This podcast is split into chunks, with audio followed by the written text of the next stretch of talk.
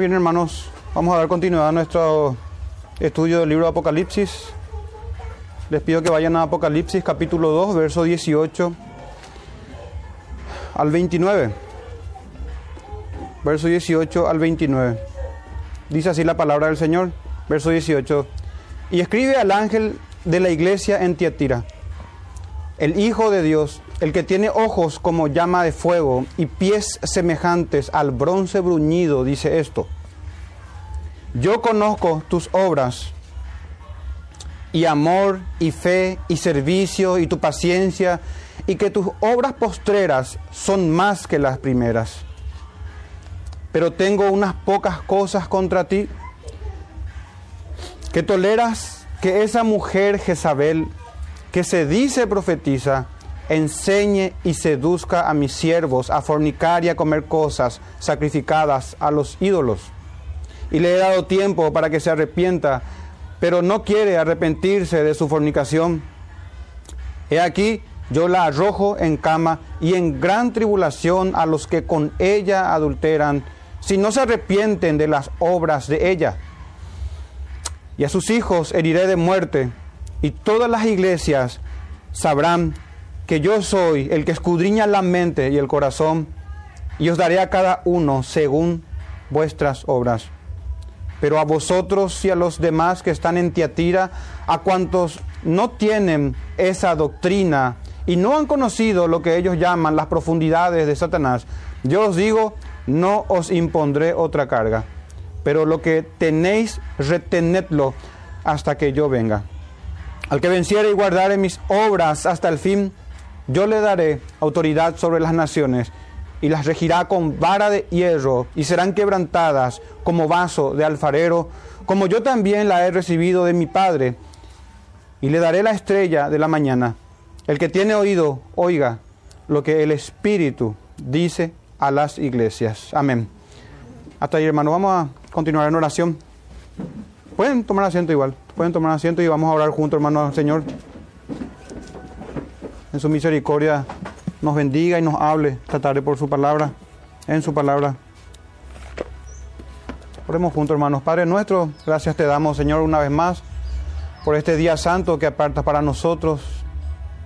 Concédenos, Señor, estar en Cristo Jesús, todos aquí. Que nuestras oraciones lleguen a tu trono, Señor, al trono de la gracia, por los méritos de Cristo Jesús que seamos aceptados delante de ti, Padre, por, sus, por su obra en la cruz, por el perdón que tenemos en Él, en su sangre, en su sacrificio. Te rogamos, Señor, que estas palabras dirigidas a esta iglesia sean para nosotros también hoy aquí la exhortación, la amonestación, las palabras de ánimo, palabras de vida que son tuyas, Padre nuestro, por medio de Jesucristo nuestro Señor que te diriges a nosotros en la revelación de tu Hijo amado. Gracias, Padre, te damos. Háblanos, Señor, por medio de tu palabra, en tu espíritu y en su poder. Amén. Muy bien, hermanos. Ese es el mensaje a la iglesia de Tiatira. El mensaje a la iglesia de Tiatira. Dentro de las cartas, hermanos, dirigido a las siete iglesias, esta es la carta más extensa. Esta es la carta más extensa del verso 18 al verso 29. Quisiera, hermanos, eh, dividir en cuatro puntos nuestro sermón del día de hoy. Vamos a estar examinando en el versículo 18 el remitente. Vemos que se describe como el Hijo de Dios, el que tiene ojos como llama de fuego y pies que son semejantes al bronce bruñido, dice. Entonces estaremos examinando, hermanos, esta descripción que hace nuestro Señor en este primer punto del remitente, vamos a ver en el segundo punto la amonestación que el Señor tiene para esta iglesia y también palabras, eh, elogios. Pero vamos a enfocarnos, hermano, en la amonestación que tiene el Señor. Cómo esta, esta iglesia de Tiatira, a pesar de todas las cosas buenas que tenían, que vamos a meditar también en eso, toleraba, hermano, a esta falsa profeta, o profetiza, mejor dicho, a esta falsa profetisa toleraba las herejías, las falsas enseñanzas. Este es el segundo punto. Vamos a ver entonces la amonestación de parte del Señor en el verso 19 y verso 20. Del verso 21 al 25 veremos el llamado al arrepentimiento para la iglesia. Y del 26 al 29 la promesa del Señor, en donde recibiremos, hermanos, sabemos que cielo nuevo y tierra nueva, pero también autoridad para juzgar a las naciones. Miren qué contraste tan distinto, hermano. La promesa del Señor es que recibiremos autoridad, pero esa autoridad ya la hemos, ya la tenemos ahora, hermano, para ejercerla en la iglesia local y no ser tolerante con las herejías y con los falsos maestros, o en este caso específico, esta falsa profetiza. Entonces, sí, hermano, tenemos nuestros cuatro puntos principales en el sermón del remitente, verso 18, la amonestación del 19 al 20, el llamado del Señor al arrepentimiento del 21 al 25 y la promesa del Señor del 26 al 29. Y el sermón se titula de esta manera, hermanos, el pecado de tolerar a los falsos profetas, que era el punto débil en esta iglesia, en la iglesia de Tiatira. El consenso, hermanos, entre historiadores y comentaristas es que Tiatira era una gran ciudad comercial. No se tienen muchos datos, hermanos, acerca de esto, pero sí todos están de acuerdo y tienen esto en común. Tiatira era una gran ciudad comercial con sus diferentes gremios según la labor que ejercían ellos. Lo único que sabemos, hermanos, es que era un gran centro comercial, especialmente de la industria del tinte, artículos de lana y demás. Por ejemplo, Tiatira, o de Tiatira procedía Lidia, se acordarán ustedes, la vendedora de púrpura que el Señor abrió su corazón para que entendiese las escrituras. Eso tenemos en Hechos 16, 14. Sin embargo, hermanos, hay bastante contexto histórico en todas estas cartas que venimos estudiando. Pero en esta iglesia, hermano, de Tiatira, ya que el punto o la amonestación principal a esta iglesia de Tiatira fue la tolerancia hacia Jezabel, yo quisiera guiarme más, hermanos, hacia, hacia los textos del Antiguo Testamento y ver qué tienen estos falsos profetas del Antiguo Testamento. ¿Qué tenía esta mujer Jezabel? Porque de hecho que se lo llama de esta manera es para que la identifiquemos, para que identifiquemos las falsas enseñanzas con esta mujer Jezabel. Entonces a fin de que la escritura interprete la escritura, vamos a estar examinando algunos pasajes del Antiguo Testamento Vayamos, hermano, a nuestro primer punto. El remitente que es el Hijo de Dios, el que tiene ojos como llama de fuego. El que tiene ojos como llama de fuego. Así se identifica, hermano del Señor. Escriba el ángel de la iglesia de Tiatira y dice primeramente, hermanos, el Hijo de Dios. Fíjense que tenemos tres eh, descripciones de nuestro Señor aquí que me gustaría tomarlo como un todo, hermanos. El Hijo de Dios, el que tiene ojos como llama de fuego y pies semejante al bronce bruñido. De esta manera uniforme el Señor se identificó a la iglesia de Tiatira. Y vamos a ver por qué, hermanos. Traigo a ustedes un texto de Proverbios 30, verso 4 que justamente nos lleva a preguntarnos sobre el Hijo de Dios, si conocemos al Hijo de Dios. Así dice el verso 4 de Proverbios 30, ¿quién subió al cielo y descendió?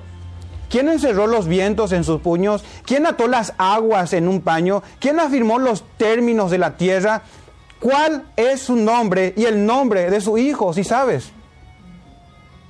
De este Señor, hermanos, que nos este Cristo es desde el principio, en los salmos, en los profetas, en los escritos del Antiguo Testamento, claramente revelado en el Nuevo Testamento, pero ya se nos habla de este Hijo de Dios.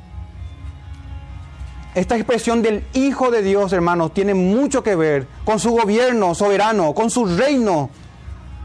No tiene los pies de barro, hermanos. Tiene los pies de bronce, refulgente bronce bruñido, pulido.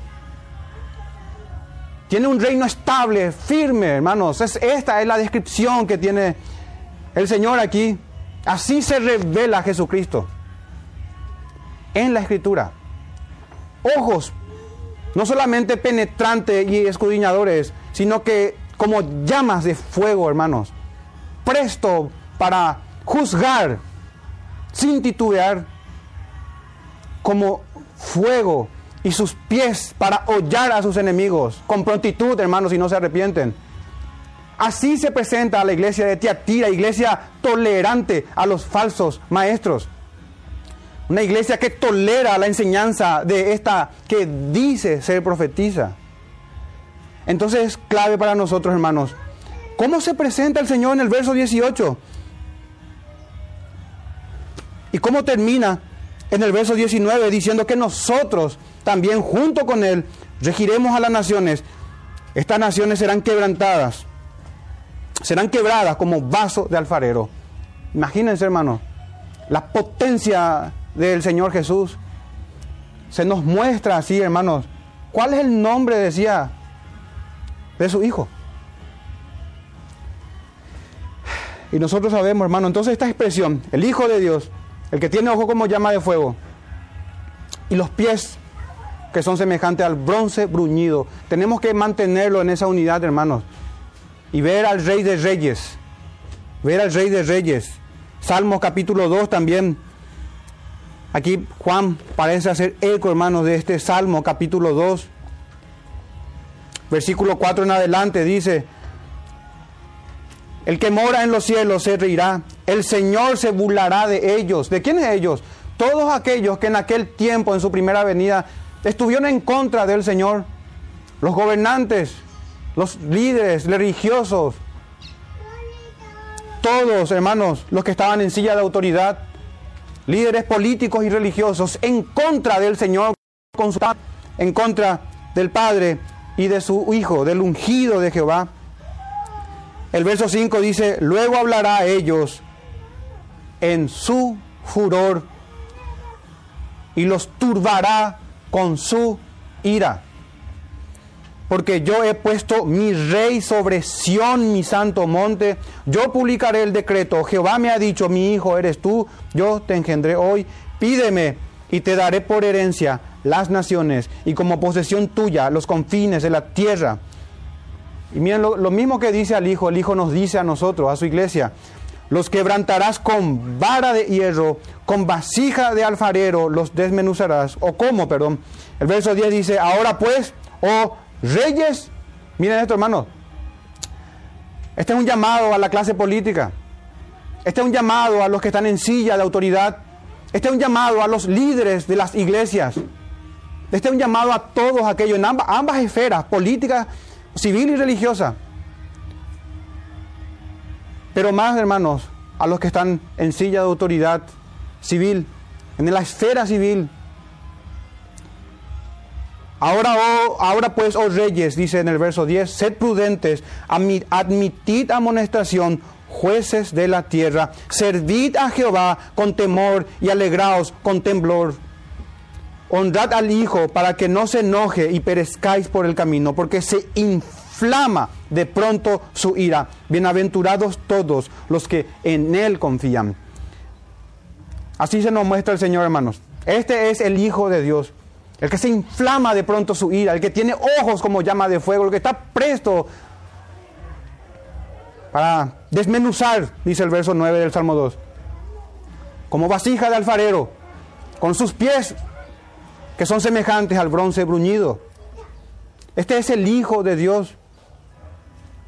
Se acordarán, hermanos, la confesión, no de Pedro, antes de Pedro el apóstol, Natanael. Antes. cuando dijo y reconoció que verdadera que Él es el Hijo de Dios. Y es interesante la confesión del eunuco, ¿se acordarán? Cuando Felipe va y predica al eunuco. Quiero que veamos, hermanos, los inicios de la fe cristiana. Por si se nos haya pasado a nosotros, que tenemos años en la fe. ¿Qué significa, hermano, esto que Él es el Hijo de Dios? Bien, Felipe le dice en Hechos capítulo 8, 37, Felipe dijo, si crees de todo corazón bien puedes acerca del bautismo. Y respondiendo dijo, el eunuco, respondiendo dijo, creo que Jesucristo es el Hijo de Dios. Con toda esta connotación que tiene, hermanos, Este es el Señor Jesús, el Hijo de Dios, el Rey de Reyes, aquel que fue puesto por el Padre como único mediador, como Rey de Reyes, como sacerdote y profeta. Y hermanos, así empezó la fe del eunuco, confesando que Jesús es el Hijo de Dios. El apóstol Pablo, cuando inició su ministerio, hermanos, en Hechos 9:20, este es el texto, enseguida predicaba a Cristo en las sinagogas, diciendo que este era el Hijo de Dios. Como respondiendo a esa pregunta de Proverbios 34, ¿quién es el Hijo de Dios? Porque en esto fracasaron, hermanos, y han matado, asesinado, han traicionado al Cristo. Los reyes consultaban, querían desligarse del Señor y no sabían, hermanos, realmente lo que estaban haciendo muchos de ellos. Consultaban en contra del ungido de Jehová, de aquel que fue puesto rey por rey, hermanos. Es una locura hacer eso. Este mismo Señor es el que se presenta a la iglesia de Tiatira. Este que tiene ojos como llama de fuego, que no va a tolerar el pecado. Que si Tiatira toleró el pecado, el Señor de la iglesia, quien es dueño de la congregación, no lo va a tolerar. Tiene ojos como llama de fuego, pero también tiene pies como bronce bruñido. Este es nuestro Señor.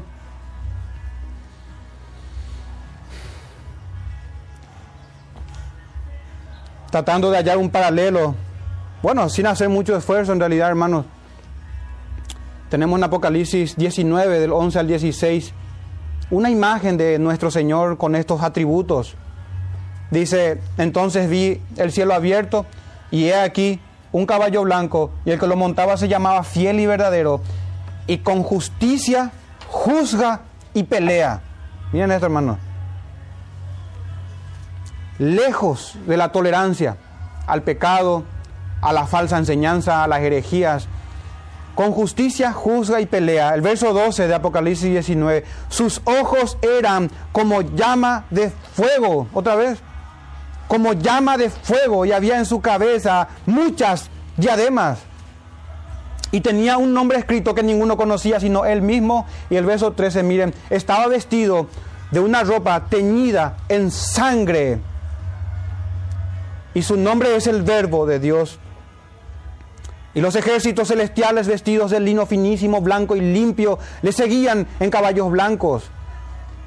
De su boca sale una espada aguda, lo que veíamos esta mañana.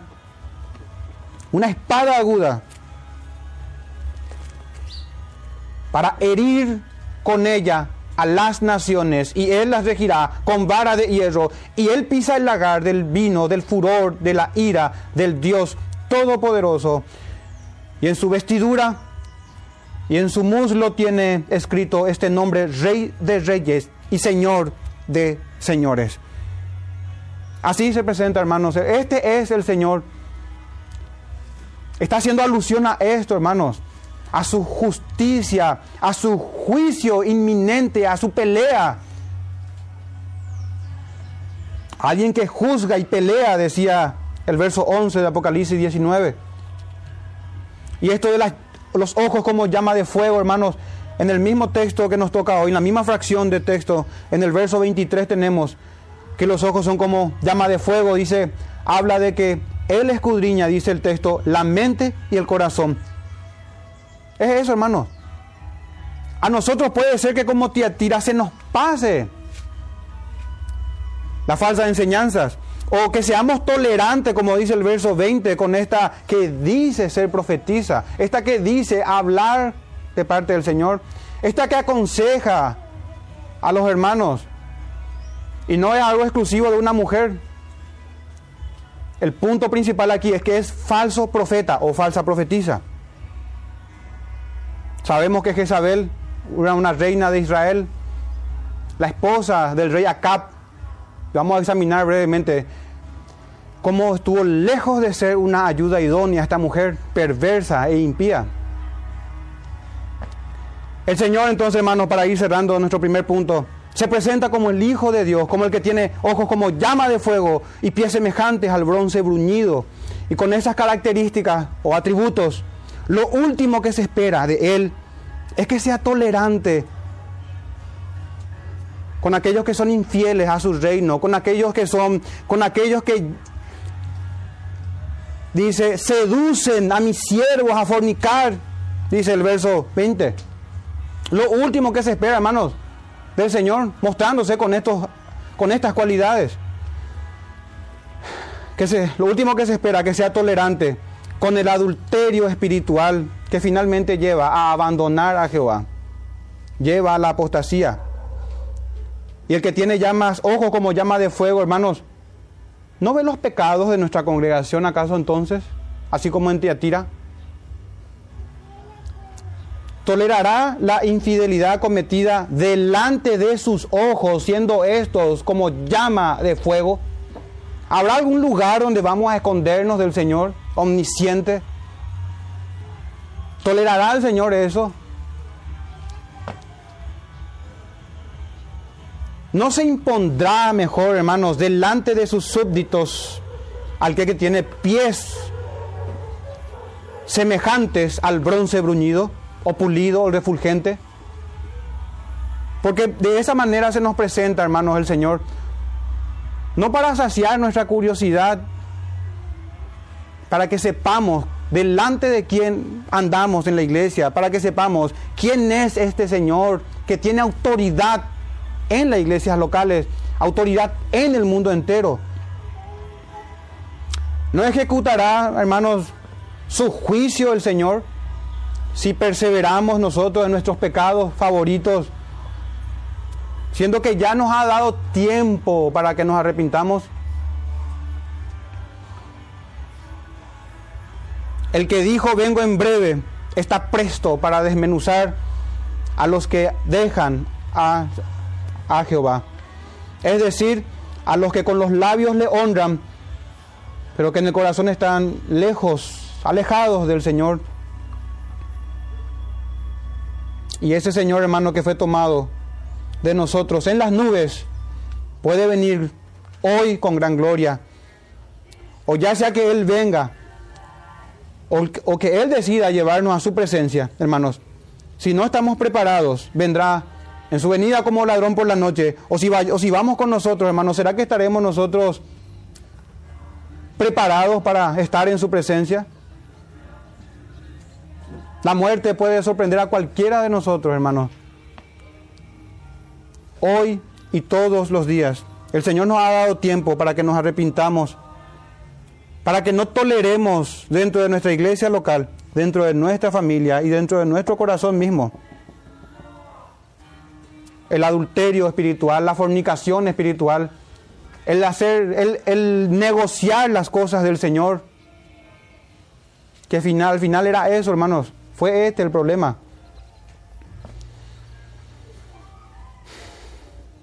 Vayamos al punto 2, hermanos. El Señor se nos presenta de esta manera en el verso 18. Verso 19 y verso 20 tenemos la amonestación del Señor. Era la tolerancia a esta falsa profetisa. Pero también tenemos elogios antes, antes de la amonestación. Dice, yo conozco en el verso 19 tus obras y amor y fe y servicio y tu paciencia y que tus obras postreras son más que las primeras. Y qué lindo hermanos ver esto. A diferencia de Éfeso, a quien el Señor les dice que dejaron su primer amor. Aquí hermanos, todo lo contrario a abandonar el primer amor. Estos son totalmente diferentes. Esto va en aumento. El amor, la fe, el servicio, etc. En esta iglesia local, en esta iglesia de Tiatira, va en aumento. Y es que así tiene que ser, hermanos. Siempre se suele escuchar cuando alguien llega, bueno, aquí no, ¿verdad? Pero los que tienen vida ya años de iglesia, creo que a varios le habrá tocado eso. Los creyentes maduros dicen, ah, no, está en su primer amor, en un creyente recién convertido, fervoroso, deseoso de servir. Y hasta, hasta, hasta como que se burlan a veces, como que es un neófito nomás, todavía no, no entiende. No, ese primer amor, así se empieza. y hay que crecer en el, en el amor al Señor, en la fe, en el servicio, así como estaba Tiatira. No, puede, no podemos, hermanos, estancarnos en el servicio al Señor. Retroceder es ir camino a abandonar al Señor con el tiempo. Es dirigirnos a un camino que lleva a la muerte. El creyente llega de una manera y va creciendo en santificación, va creciendo en el servicio, va creciendo en fervor, va creciendo en piedad, va creciendo en conocimiento, va creciendo en la gracia. No puede ser de otra forma, hermanos. Y si estamos estancados, es tiempo de enderezar nuestras rodillas, de hacer, de recordar la predicación del Juan el Bautista, de enderezar los caminos para el Señor y para ir nosotros con Él. Entonces aquí hay un elogio, hermanos, muy interesante. Miren lo que dice, para identificar un poco esto que estoy diciendo, la senda de los justos, que tiene que ser nuestra senda, nuestros caminos, el camino que lleva a la vida eterna. Las sendas antiguas también se conoce. En Proverbios 4:18 dice, más la senda de los justos es como la luz de la aurora que va en aumento hasta el día, hasta que el día es perfecto. Así tiene que ser, hermanos. La fe debe crecer. Las obras que son por la fe van en aumento para la iglesia del Señor. Miren lo que decía Pablo a los tesalonicenses en 2 de Tesalonicenses 1.3. Debemos siempre dar gracias a Dios por vosotros, hermanos, como es digno, por cuanto vuestra fe va creciendo. Y el amor de todos y cada uno de vosotros abunda para con los demás. Esto no es algo privativo de tesalonicenses, esto no es algo exclusivo de Tiatira, esto es algo de común a todos los creyentes. Esta es, hermanos, la común fe que va en aumento.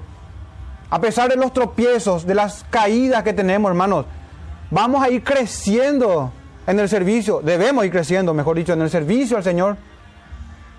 Pero la verdad es que eso no pasa, hermanos, muchas veces. Y por eso se nos da la escritura.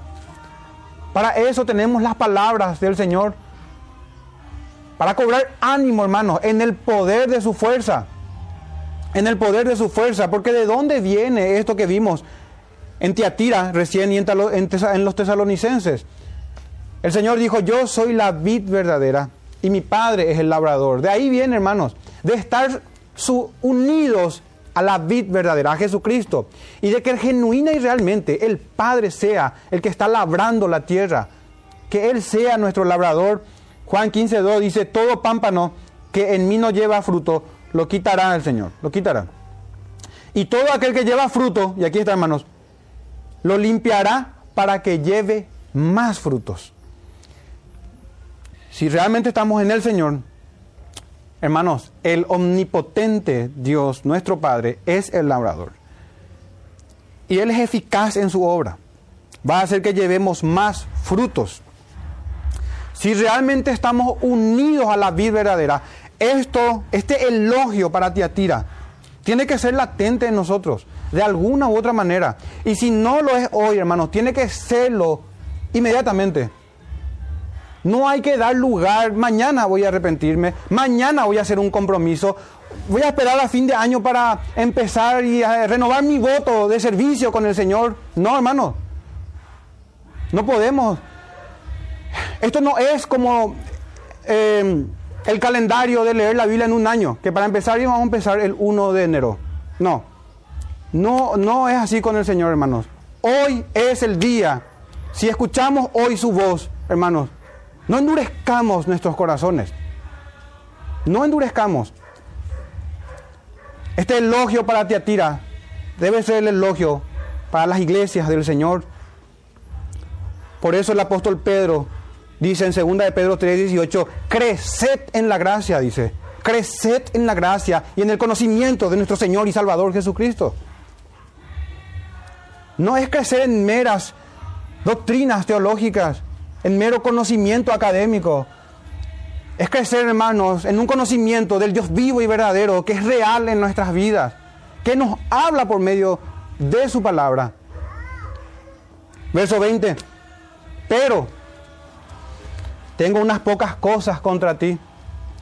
Y fíjense, hermanos, a cada iglesia le dice, tengo unas pocas cosas, son cosas, no son cosas menores.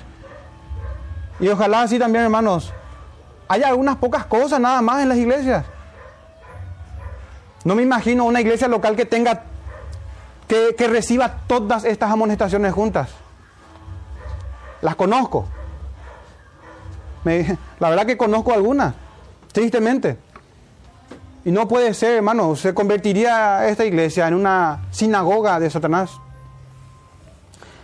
En fin, hermano, aquí dice en el verso 20, pero tengo unas pocas cosas contra ti. Y aquí empieza, que toleras, que toleras que esa mujer Jezabel, que se dice profetiza, es como se hizo maestra ella sola. Enseñe Miren qué, qué doctrina. Y seduzca a mis siervos a fornicar y a comer cosas sacrificadas a los ídolos. Aquí el Señor, hermanos, no está en contra de una tolerancia paciente hacia quienes no están de acuerdo con nosotros. No, se trata tanto de eso, hermanos, sino más bien en la tolerancia de las falsas enseñanzas dentro de la iglesia. En tolerar, imagínense Qué humillante habrá, habrá sido para el pastor de Tiatira.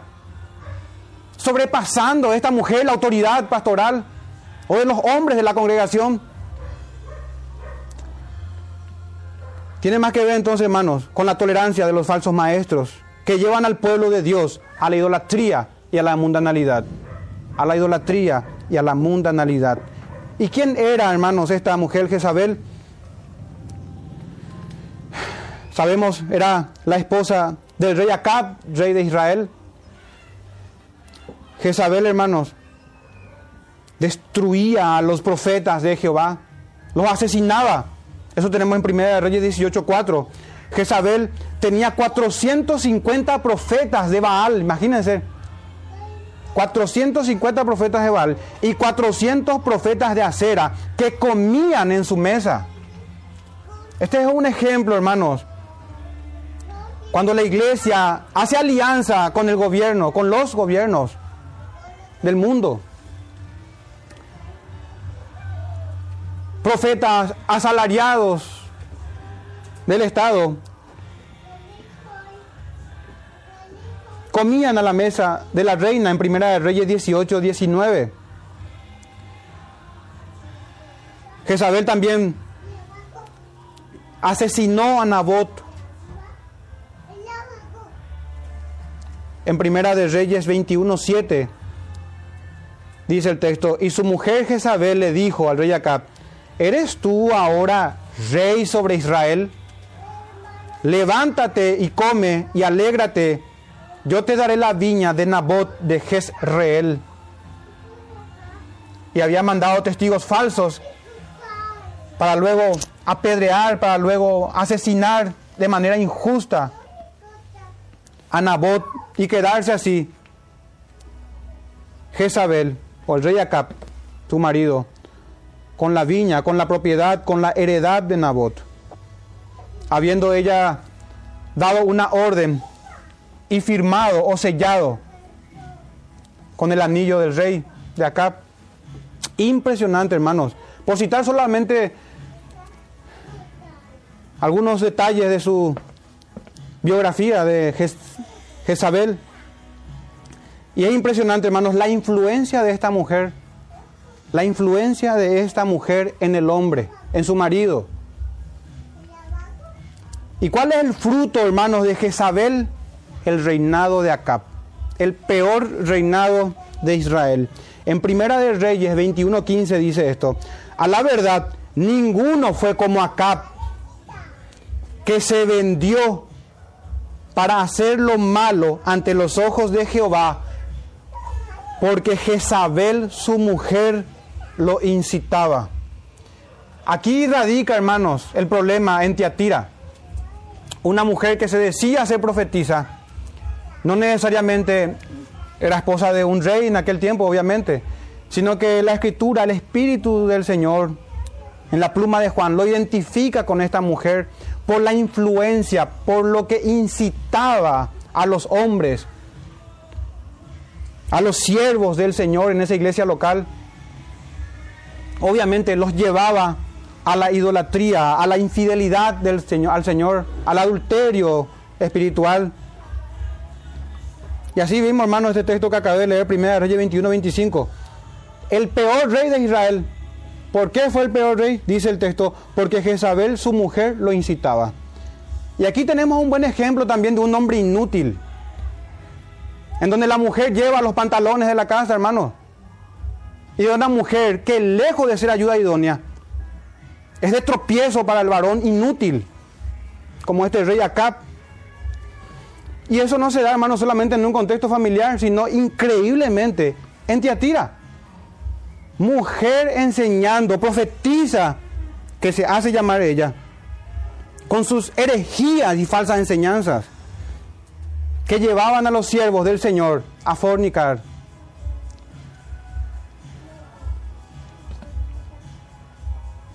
Hermanos, ¿qué tenemos nosotros? ¿Qué hemos visto en estas cartas? la doctrina de Balaam, la doctrina de los Nicolaitas, la enseñanza de esta falsa profetisa, porque así se ve, hermano, fíjense, hoy leímos a la mañana, en el verso 14 del capítulo 2, dice que tiene ahí a los que retienen la doctrina de Balaam. En el verso 15 del capítulo 2, retienen la doctrina de los Nicolaitas. Ahora tenemos la enseñanza de esta perversa mujer. Entonces, hermanos, ¿Qué tienen en común todos estos? Que hacen errar al pueblo del Señor con respecto a la ley de Jehová. Así fue eh, en el principio. Así fue. De, de muchas formas el Señor nos habla acerca de esta doctrina central que tiene que ver con fidelidad a sus mandamientos. No podemos, hermanos, pensar que al ir al libro de Apocalipsis no desenchufamos del testimonio. El Apocalipsis, hermanos, es la revelación del Señor Jesús. Y el Señor Jesucristo, como habíamos visto ya antes, en Lucas 24, nos enseña de que toda la escritura habla de Él. Entonces, hermanos, qué mejor manera de ser guiados a la verdad de la escritura, mirando a las impiedades de Jezabel, a la locura de Balaam. Y vamos a tener una idea de los nicolaitas. Siempre tuvo que ver, hermanos, con una vida de libertinaje con decir a los hermanos, no es pecado, no es tan grave, hermano, el día del Señor. No, qué día del Señor ni qué nada. Comamos y bebamos también este día. No, no hay tanto problema con las músicas de contenido, músicas mundanas. No, qué compromiso con una iglesia local. No, va ¿Para qué vamos a arriesgar el trabajo? ¿Para qué vamos a arriesgar nuestras amistades? ¿Para qué vamos a arreglar nuestras familias? Eso de que el Señor trajo disensión en las familias, eso era antes, aplicaba a los apóstoles nomás y a los discípulos del primer siglo. Ese fue en la época de los mártires, ahora estamos en una época más liviana, no hermanos, nada más alejado de la realidad. Esta escritura es para que nosotros seamos confrontados con la verdadera fidelidad al Señor Jesucristo y todo aquel que profetiza de manera diferente tiene la doctrina de Jezabel que incita a una falta de compromiso a los hermanos. De alguna u otra manera, hermanos. Así habla Pedro, Judas y todos. Miren, Judas 1.11, hay de ellos porque han seguido esta palabra, estas palabras, el camino de Caín. ¿Ven? El camino de Caín. y se lanzaron por lucro en el error de Balaam. O sea que, hermano, lo que aquí se nos muestra en el libro de Apocalipsis no es algo oculto, sellado para nuestro entendimiento. Las enseñanzas ya las tenemos en las escrituras. Segunda de Pedro 2.15 han dejado el camino recto otra vez, fíjense, tanto Judas como Pedro, y se han extraviado siguiendo el camino de Balaam. Otra vez, Apocalipsis 2.14 pero tengo unas pocas cosas contra ti que tienes a los que retienen la doctrina de Balaam. Es lo mismo, hermanos. En todo el Antiguo Testamento, vamos a ver que está en juego la fidelidad al Señor. Si bien les parece, servir a Jehová, decía Josué. Es lo mismo, hermanos. Seguimos con, la, con el mismo, con los mismos enemigos. Con los mismos enemigos. Quiero que vayamos, hermanos, porque como les hablé recién, ¿qué tienen de común estas enseñanzas de los falsos profetas? La respuesta a esto, hermano, es la idolatría, la deslealtad al Señor, la deslealtad al Señor. Nehemías 6, podemos revisar, hermanos, el texto. Mientras Esdras se enfocaba, hermanos, en la restauración religiosa de Judá después del exilio, Nehemías, hermano, tenía una preocupación eh, de restaurar Judá de una restauración política y geográfica, levantando los muros de Judá. Entonces, ¿qué tenemos en Nehemías capítulo 6, del verso 10 al 14? Vamos a ver, miren cómo en Nehemías Reina Valera pone un título, Maquinaciones de los adversarios. Pero solamente podemos leer desde el verso 10 al 14. Vine luego a casa de Semaías, hijo de Delaía, hijo de Meetabel, porque él estaba encerrado, dice. Atiendan esto, hermanos. El cual me dijo, este, atiendan esto, el cual me dijo, reunámonos en la casa de Dios dentro del templo y cerremos las puertas del templo. ¿Por qué, hermanos, le está diciendo esto a Nehemías? Porque vienen para matarte. Sí, esta noche vendrán a matarte. Se asemeja mucho, hermanos. No si, imagínense, él tenía la misión, o él tenía la intención de reconstruir los muros de Judá. Es como que nosotros, hermanos, tenemos un compromiso con el Señor y nos están diciendo, vas a morir, es peligroso, no te vayas, vas a llegar tu vida. Pero mira la respuesta de este hombre del Señor. Entonces dije en el verso 11, un hombre como yo ha de huir Hermano, a este, a, este, a este siervo del Señor, si usted le dice, el COVID te va a dar gripeciña o cosa por el estilo, no se va a amedrentar, hermanos. Este es un siervo del Señor. Este es un varón. Con todas las letras, Nehemías. Un hombre como yo ha de huir. ¿Y quién dice que fuera como yo entraría en el templo para salvar su vida? no entraré. Rechaza, hermano, esto que le están proponiendo. Que para salvar su vida se esconda. Como esas ratas ahí escondido. Pusilánime, medroso. Pero él dice no. Y miren el verso 12. Y entendí que Dios no le había enviado. Sino que hablaba aquella profecía. Acá está un falso profeta. Contra mí.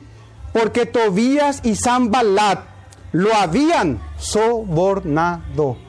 Igual, hermano, que Balaam. Porque fue sobornado, dice el verso 13, para hacerme temer. Hermanos, ¿qué pasó con estos espías que hicieron reconocimiento? Amedrentaron al pueblo del Señor. Y es lo mismo, hermanos. Pasamos de, alguna u otra forma de lo mismo. Cobardes. Lo único que hacen es desalentar al pueblo del Señor. Escóndanse, dicen estos. Miedosos. Siendo que el Señor dijo que no tengamos miedo de los que pueden matar el cuerpo. No tengamos miedo, hermanos. Él es el que tiene la llave de la muerte y del Hades. Es el que venció a la muerte y vive por los siglos de los siglos.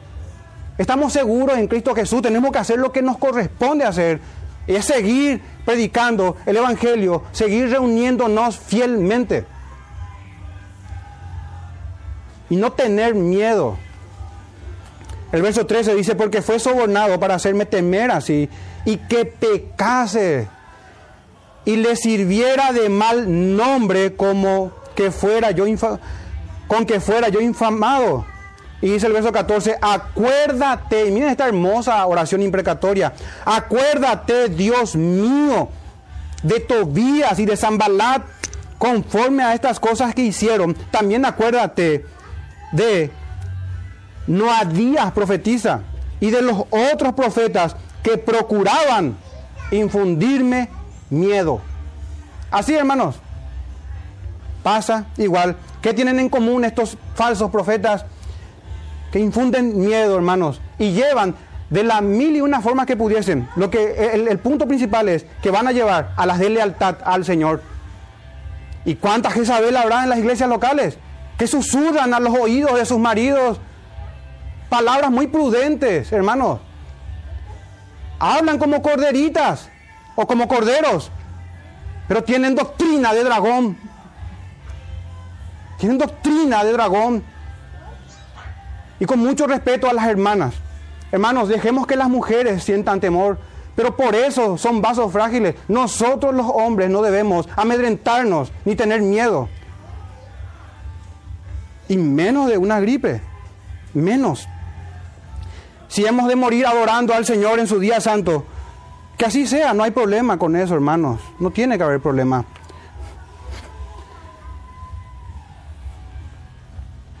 Hermanos, de aquí se toleraba a, estos, a esta que dice ser profetiza. Y no solamente la amonestación es para esta mujer, sino para los hombres de la congregación de Tiatira también. Pero hermanos, no todo está mal en este, en este asunto de tolerancia a Jezabel. Imitemos a uno que no toleró a Jezabel. Hablamos de Jehú, rey de Israel, ungido por el Señor para hacer justicia en Israel. En Segunda de Reyes 9, 23 y 29 dice el texto, cuando vio Jorán a Jehú, Jorán, descendiente del rey Acab, y de Jezabel. Cuando vio Jorán a Jehú, dijo, ¿hay paz, Jehú? Y él respondió, ¿qué paz con las fornicaciones de Jezabel, tu madre, y con sus muchas hechicerías? Aquí está, hermanos. Este temperamento de Jehú. Entonces Joram volvió las riendas y huyó y dijo a Ocosías, que es rey de Judá, que se habían emparentado y habían hecho alianza ellos, y dijo a Ocosías, traición Ocosías. Pero Jehú entesó su arco e hirió a Joram entre las espaldas y la saeta salió por su corazón y él, y él cayó en su carro. No tenemos tiempo, hermanos, para ir a todo ese contexto, pero recordarán que esto fue por providencia del Señor, porque el Señor ungió a Jehú para que ejecute juicio sobre Acab, sobre, mejor dicho, la descendencia de Acab, y un capítulo más sobre Jezabel también. Cuando los eunucos lanzan por la ventana a esta impía mujer que recibiendo a Jehú se puso antimonio, se maquilló bien. Muy bien. Ahí está uno, hermanos, que no toleró a Jezabel ni a su descendencia.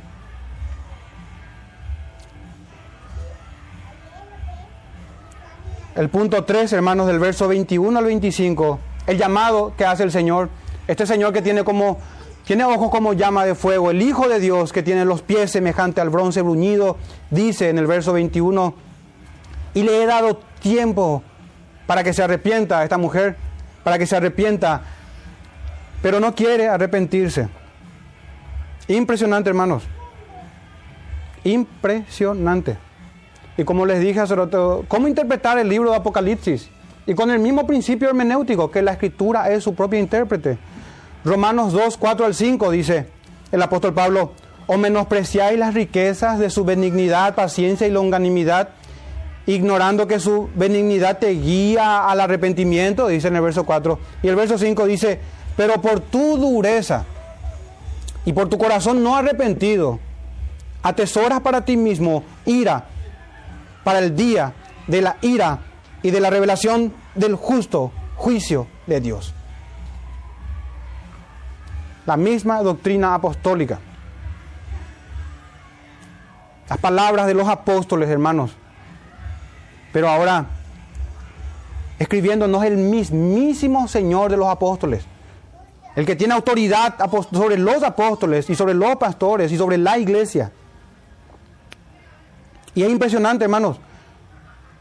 Van a, la humanidad va a ser azotada con guerra, con peste, con hambruna, con todo tipo de enfermedad y no se va a arrepentir.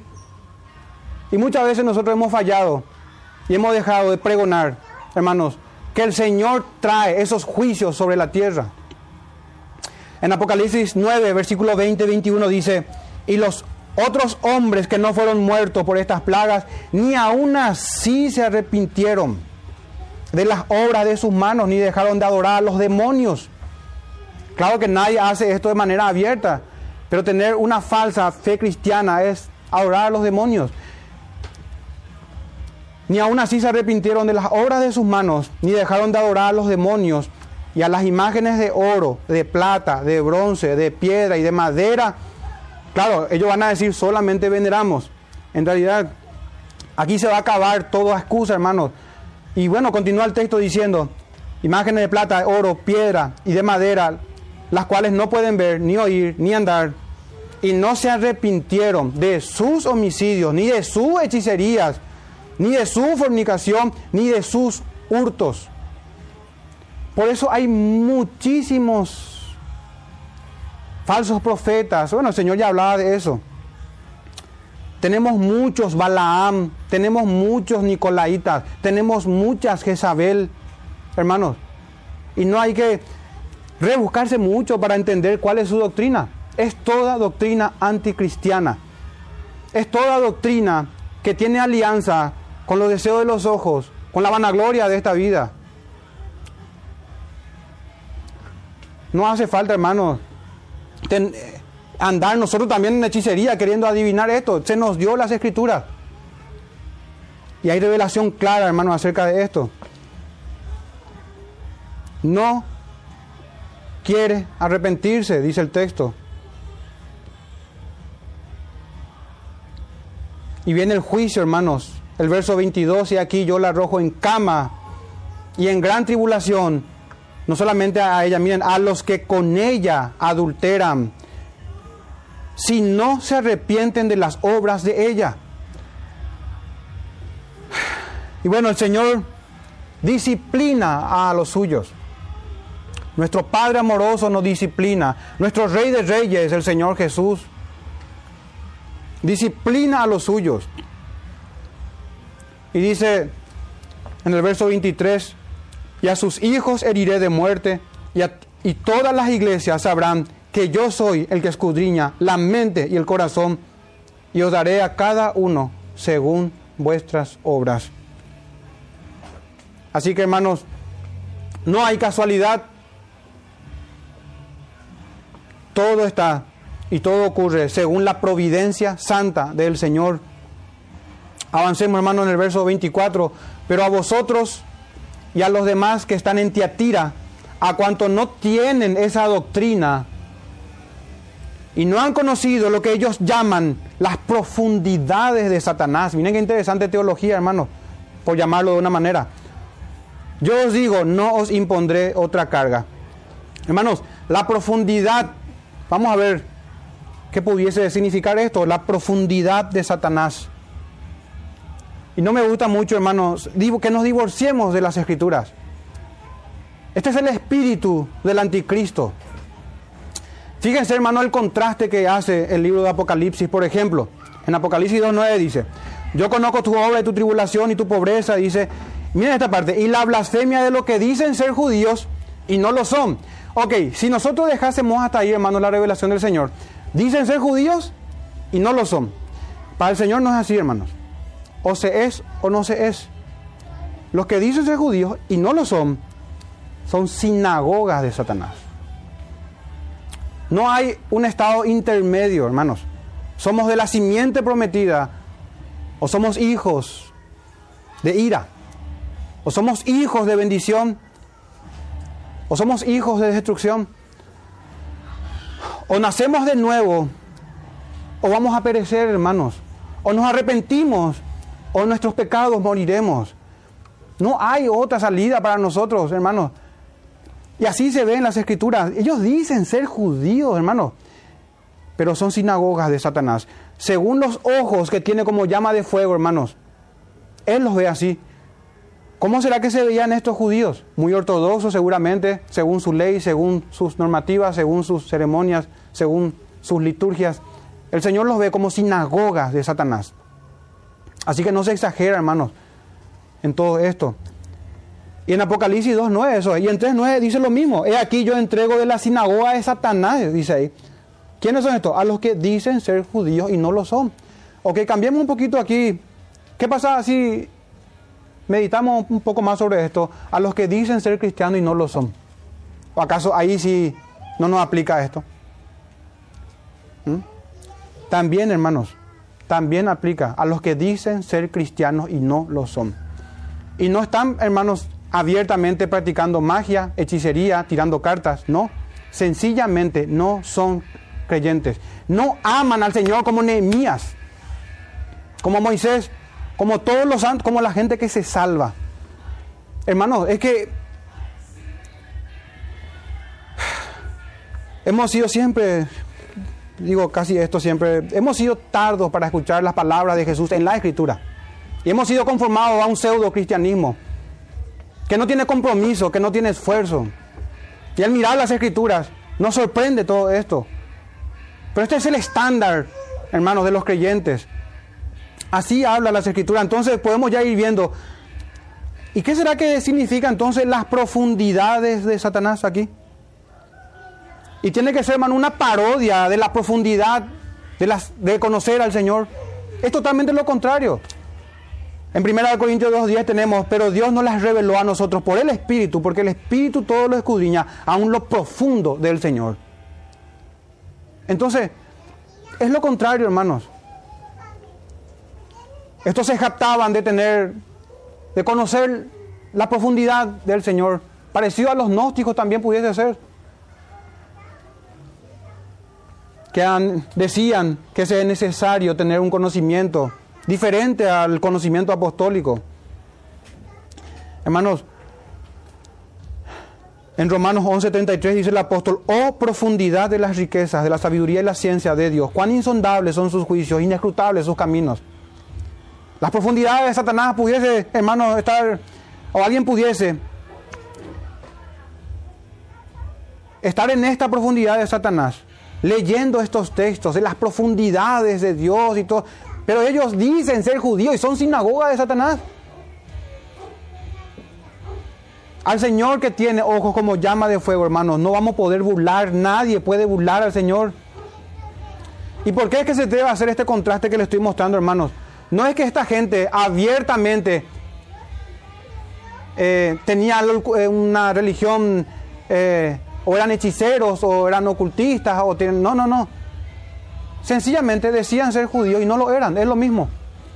Decían adorar al Señor y no adoraban al Señor. Por eso leemos en 1 Corintios 10, 20, que que los gentiles, lo, que los gentiles sacrifican, a los demonios sacrifican. Los ojos naturales no lo ven así, hermanos, pero así ve el Señor. A los demonios sacrifican. Un culto inventado. ¿Por qué, ¿Por qué hermanos? Es que debemos exigirnos nosotros de que nuestra adoración sea regulada por la Escritura de que la doctrina sea escritural, de que el gobierno sea según las escrituras, de que el sostenimiento de los ministros y de la obra sea conforme a las escrituras, de procurar, procurar hacer todo según la guía del Señor, que la disciplina eclesiástica sea según las escrituras. ¿Por qué, ¿Por qué debemos procurar eso, hermanos? Porque es errar en estos asuntos nos convierte o nos va a convertir en sinagogas de Satanás. Errar en la adoración y tener un culto inventado hermanos, vamos a salirnos del modelo. Vamos a salirnos de lo que en el Antiguo Testamento era el tabernáculo o el templo. Vamos a tener un templo diseñado de una manera diferente. Automáticamente eso nos convierte, hermanos, en idólatras, en un Dios inventado, en una doctrina inventada, en un culto que no agrada al Señor. Le leo de vuelta 1 Corintios 10, 20. Antes os digo que los que los gentiles sacrifican, a los demonios sacrifican, y no a Dios. Y no quiero que vosotros os hagáis partícipes con los demonios. Entonces lo que pudiese parecer, las profundidades teológicas, hermanos, si estamos, el que yerra en esto, en realidad lo que va a estar profundizando es, en, donde va a inmiscuirse más, es en la profundidad de Satanás. Es otra manera de llamar la enseñanza de Jezabel o de Balaam o de otros. Entonces será el llamado al arrepentimiento. Y el verso 25, pero lo que tienes, pero lo que no tenéis, disculpen, pero lo que tenéis, le dice a aquellos que no tienen esta doctrina de esta mujer, pero lo que tenéis, le dice a ellos, a los que andan bien, retenedlo hasta que yo venga. En primera de Juan hemos meditado mucho, hermano, en muchos textos sobre esto, sobre la perseverancia de los santos. Aquel que se salva, hermanos, es aquellos, aquellos que se salvan son aquellos que retienen la doctrina de Jesucristo hasta que Él venga. Este es, hermanos, el desafío que tenemos de encontrar la verdad y no venderla por nada. Por nada. De ser hallados fieles cuando el Señor venga. Vayamos a nuestro cuarto y final, último punto, del verso 26 al 29, la promesa del Señor, hermanos. Si escuchamos sus advertencias, si recibimos la amonestación, vamos a, dejar de ser tolerantes con, con los falsos profetas. Y se nos va a dar esto, hermanos, autoridad para juzgar a las naciones. Al que venciere y guardaré mis obras hasta el fin otra vez. Otra vez la perseverancia. Otra vez, hermano, esto de animarnos cada día nosotros hasta que el Señor venga. Y miren esto, guardaré mis obras, dice. Mis obras. El mismo autor, el apóstol Juan, en su evangelio, en Juan 6, capítulo 6, verso 28, nos relata esto, hermanos, muy interesante acerca de las obras. Entonces le dijeron al Señor Jesús, entonces le dijeron, ¿qué debemos hacer para poner en práctica las obras de Dios? Miren la respuesta es, el 29, respondió Jesús y les dijo, esta es la obra de Dios, que creáis en el que Él ha enviado. Esta es la obra del Señor, que creamos sus palabras, hermanos, lo que el Espíritu dice a las iglesias, que creamos en Jesús. A veces pensamos, que podemos creer en Cristo y no creer en su doctrina. Creer en Jesucristo es creer en su enseñanza, es recibir al Señor Jesucristo como nuestro Maestro.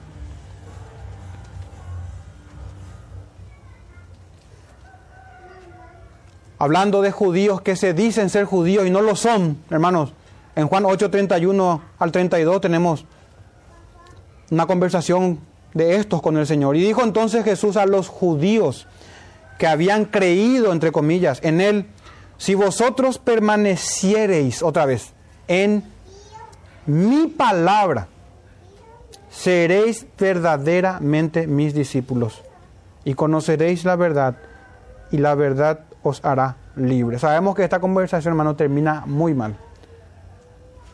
No, ahí al rato no permanecieron, ni siquiera tardaron un día. En la conversación nada más se apartaron del Señor. Al que venciere, dice el verso 26, y guardare mis obras hasta el fin, yo le daré autoridad sobre las naciones. Verso 27, las regirá con vara de hierro y serán quebradas como vaso de alfarero, como yo también la he recibido de mi Padre. Imagínense, hermanos, esta esta enorme promesa y privilegio que tenemos. Y a veces somos tan descuidados para juzgar cosas menores congregacionales, siendo que recibiremos autoridad del Señor, siendo que somos el cuerpo de Cristo, siendo que estamos unidos a Él. El apóstol Pablo en 1 Corintios 6.2 dice a los creyentes de Corintios, ¿o no sabéis que los santos han de juzgar al mundo? Y si el mundo ha de ser juzgado por vosotros, ¿sois indignos? Pregunta él, ¿sois indignos de juzgar cosas muy pequeñas? ¿O no sabéis que hemos de juzgar a los ángeles? Dice. ¿Cuánto más las cosas de esta vida? Entonces, hermano, tanto temor hay a los creyentes de emitir un juicio. Por supuesto que tenemos que conocer toda la escritura para tener autoridad, para ahora ya, hermano, ejercitarnos en el discernimiento y juzgar las cosas que son del Señor.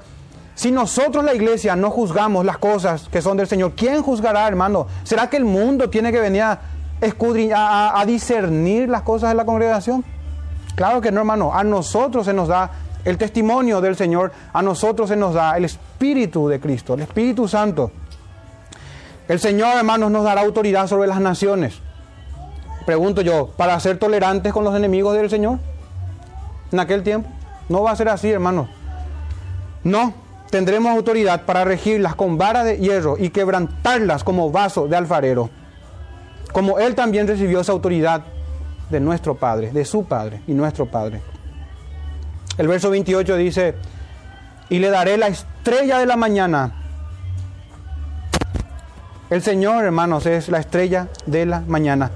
En Apocalipsis 22, 16 dice, yo soy la raíz de David y el linaje, yo soy la raíz, perdón, y el linaje de David, la estrella resplandeciente de la mañana. Este es nuestro Señor Jesús, hermanos. Él es mayor que las estrellas de Apocalipsis 1.20, que son los ángeles, los pastores. Este es que tiene autoridad sobre toda autoridad. Este es el rey de reyes. Esta es la promesa, hermanos, que tenemos del Señor. El que tiene oído, oiga lo que el Espíritu dice a las iglesias. Cito, hermano, a un comentarista, me pareció oportuno esta cita. Una iglesia abarrotada de miembros no es necesariamente una iglesia en realidad. Es posible que esté abarrotada porque sus miembros vienen a pasar el rato en lugar de, de instruirse y a estar tranquilos en lugar de enfrentarse con el pecado. Puede que sea un club cristiano en mucho, de mucho éxito en vez de una verdadera congregación. ¿Por qué? Porque hemos caído en el pecado que cayó la iglesia de Tiatira. Hemos tolerado a la que se dice ser profetiza. Hemos tolerado a esta mujer que se lo denomina aquí Jezabel.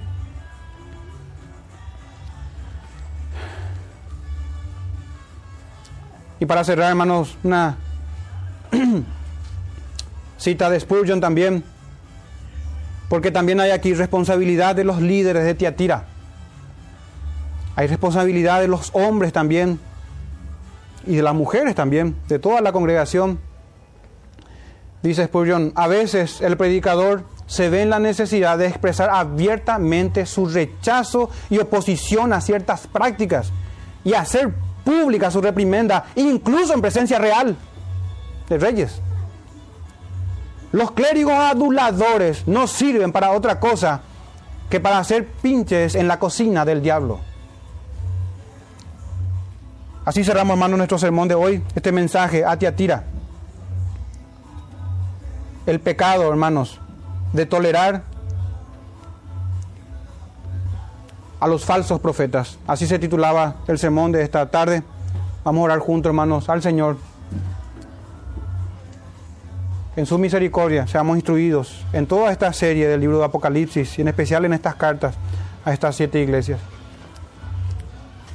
Oremos, hermanos. Padre nuestro, te damos gracias, Señor, por darnos el el privilegio, Señor, de leer tu palabra, de comparar escritura con escritura,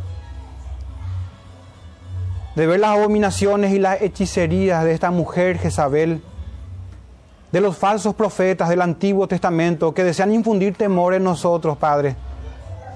Gracias, Señor, por darnos tu palabra para instruirnos, para animarnos, para que seamos valientes y esforzados, para que emulemos la conducta de Josué. Para que nos esforcemos y seamos valientes, Señor. Valientes en cumplir tus testimonios, en procurar, Señor nuestro, andar en tu ley santa y perfecta. No para heredar el reino, Señor, sino para ser santos. No para justificación, Señor, sino para santificación. Para eso nos llamaste, Señor, de las tinieblas a tu luz admirable. Te pido, Señor, por mis hermanos. Te pedimos todos juntos aquí por nuestra congregación. Queremos crecer en amor, en fe, en servicio. Concédenos, Señor, ojos espirituales para ver la doctrina de Jezabel y de los falsos profetas que negocian tus verdades, Señor, que negocian el costo del discipulado de nuestro Señor Jesús, tu Hijo amado. Concédenos, Señor, discernimiento en estos tiempos peligrosos, Señor, de un cristianismo en donde no se requiere sacrificio ni costo alguno, Señor. Que no seamos arrastrados en estos tiempos peligrosos, Señor. Que seamos llevados a un compromiso con la iglesia local, con tu pueblo, contigo, Padre nuestro, con tu Hijo Jesús, nuestro Señor y Salvador. Que tu Espíritu Santo infunda en nosotros un temor reverente, que nos llene de fortaleza, de determinación, de un deseo ferviente de vivir para ti, Padre, para nuestro Señor Jesús. Te lo pedimos en el nombre de Él. Amén.